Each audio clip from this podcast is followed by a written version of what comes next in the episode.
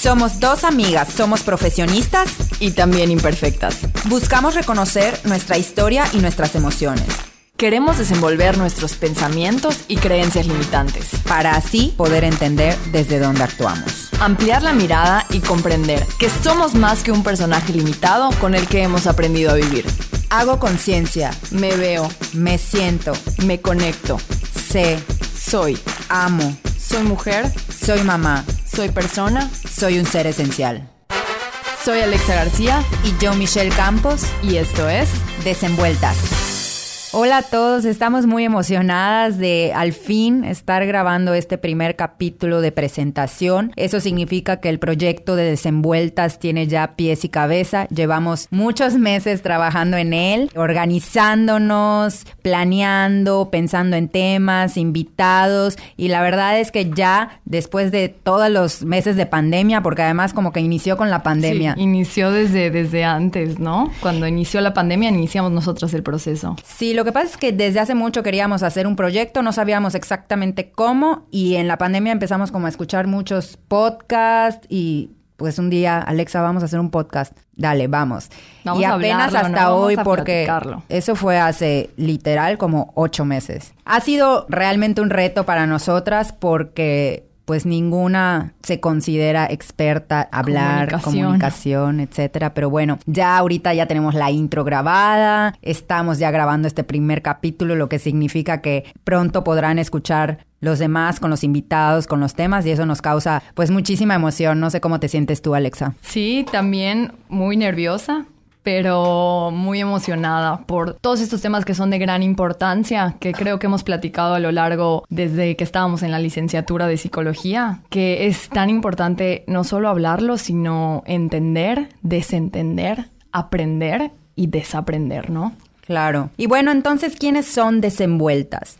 Yo soy Michelle. Soy psicóloga, soy terapeuta familiar. Actualmente tengo una escuelita con Alexa y con otra socia de la primera infancia. Tiny Humans. Tiny Humans. Y también soy maestra actualmente en la licenciatura de psicología, justo de desarrollo en la infancia. Creo que a mí personalmente todo lo que estoy haciendo actualmente me ha dado varias perspectivas o distintos ángulos sobre cuáles son estas constantes inquietudes alrededor de la infancia. Por un lado, con los papás primerizos de Tiny. Por otro lado, en mi terapia familiar donde he podido trabajar no solo con los padres, sino con los hijos, ver estas relaciones padre-hijo hijo, madre, hijo, hermanos, dinámicas familiares y en la escuela, en la universidad, he podido ver en mis alumnos cómo entienden hoy los jóvenes, los más jóvenes que yo incluso, toda esta parte de la familia, de la educación, de la crianza, de la infancia. Y para mí creo que me ha dado como todo este, esta perspectiva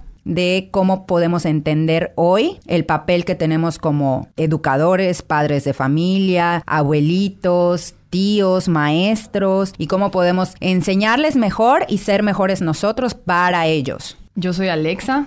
Yo Creo que mi principal característica es que soy mamá. Soy mamá de un niño de 6 años y la maternidad ha sido mi campo de batalla todos los días, ¿no? Todos los días aplico pues mis aprendizajes, mis conocimientos. Estoy certificada en disciplina positiva, igual que Michelle. Estamos las dos certificadas en crianza respetuosa, desarrollo talleres- socioemocional. desarrollo socioemocional, en talleres de prevención al abuso sexual infantil y al abuso en general. Desde Tiny Humans, ¿no? Cuando empezamos co- con, Tiny tuvimos esta necesidad constante de seguir aprendiendo porque el trabajo en Tiny lo ameritaba. Sí, creo que salimos de la universidad listas, ¿no? Como pensando, bueno, salimos con mucha claridad de que la infancia era lo más importante, fundamental en el desarrollo. Vamos a ayudar a estos niños en sus primeros tres años de vida a que se sientan lo más seguros, lo más felices, que se desarrollen en un ambiente de conexión, seguridad, estabilidad, etcétera, ¿no? Y ya que empezamos ese trabajo en Tiny,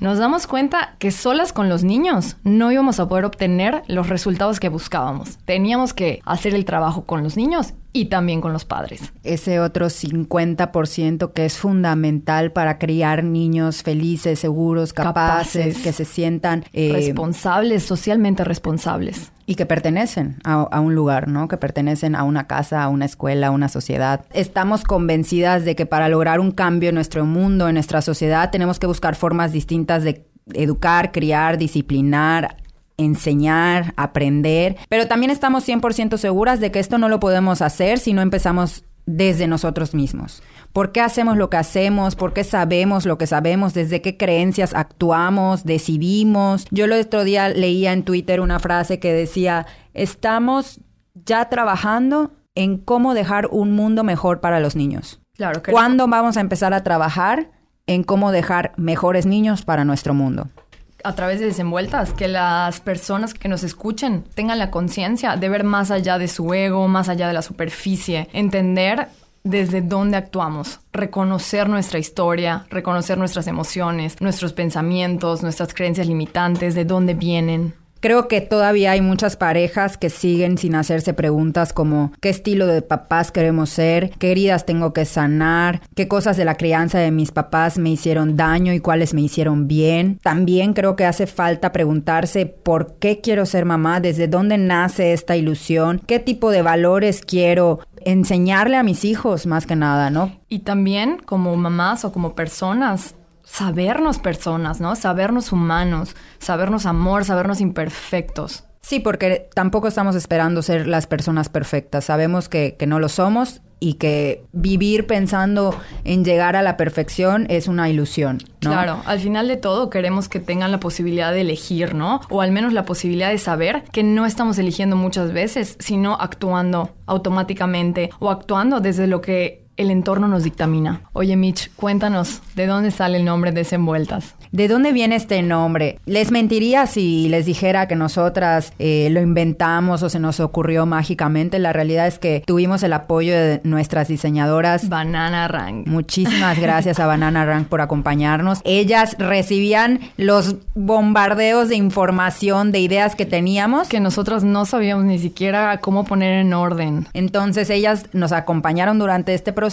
y pudieron darnos este nombre de desenvueltas. Entonces, desenvueltas viene de la idea de que las personas que nos escuchan o que nos estarán escuchando están envueltas precisamente en estas creencias, en estos aprendizajes sociales, en sus propias experiencias, reglas que dictamina la manera en la que deben vivir o viven su propia realidad, ¿no? Entonces, precisamente queremos desenvolver estas capas que nos hacen ser y vivir de cierta manera. Claro, podemos ser una cosa y también la otra. Podemos actuar con libertad consciente de nuestras limitaciones que los matices son muchos, que podemos eh, trabajar, conocernos y ser de esta manera y mañana de otra y que está bien y que no pasa nada, no estamos casadas con algún tipo de corriente específica o algún tipo de pensamiento. Definitivamente, pues nuestras certificaciones nos han dado cierta, cierto camino a seguir a ambas, pero queremos conocer más, queremos conocer, concientizar, tener invitados que hablen de cosas diferentes a las que hemos aprendido nosotros, a las que hemos escuchado, entonces seguir aprendiendo. ¿De qué temas vamos a hablar? Pues vamos a hablar de todo lo que tenga que ver con pareja, crianza, maternidad, paternidad, trabajo, cómo equilibrar el trabajo y la familia, eh, nuestras relaciones sociales. Finalmente la idea es precisamente esa, entender que para ser mejores madres o padres en un futuro también tenemos que trabajar con nosotros. Empieza el trabajo desde nosotros mismos. Este podcast está pensado no solo para los que son papás, sino todas esas personas que se están preguntando si quieren o no ser papás, si ya están en ese camino a lo mejor y ya decidieron que si quieren ser, cuidan a algún niño, a lo mejor son maestras, a lo mejor son tíos, abuelitos. Padrinos, madrinas.